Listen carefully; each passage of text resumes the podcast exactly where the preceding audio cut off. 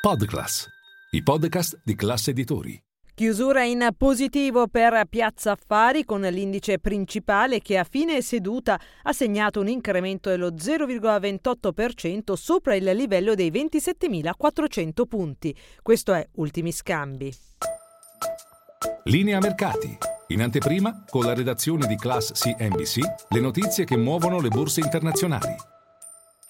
Sul fronte dei dati macroeconomici, la produzione industriale in Germania è calata del 3,4% a livello mensile a marzo, mentre su base annuale il dato è salito dell'1,8%.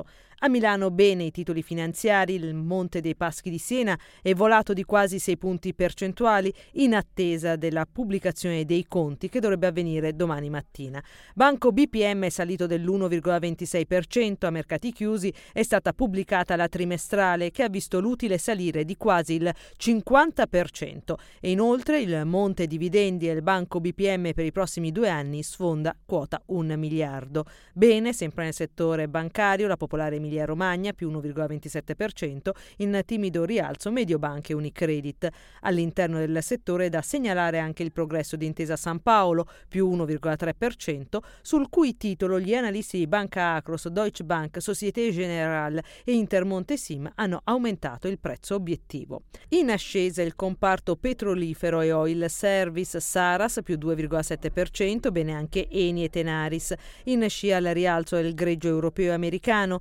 Riporta invece segno meno Saipem dopo i 6 punti percentuali registrati venerdì sotto la parità TIM giù dello 0,22% ma reduce dal più 8% di venerdì dovuto alla prosecuzione delle trattative sulla rete decisa dal Consiglio di amministrazione. Il MEF sarebbe intenzionato a chiedere un'offerta congiunta alle due parti in causa, ovvero KKR e CDP Macquarie. Mercoledì arriveranno i conti di TIM. In rosso infine Diasorin giù del 2,3%, titolo peggiore del giorno, recordato Stati ed Eric.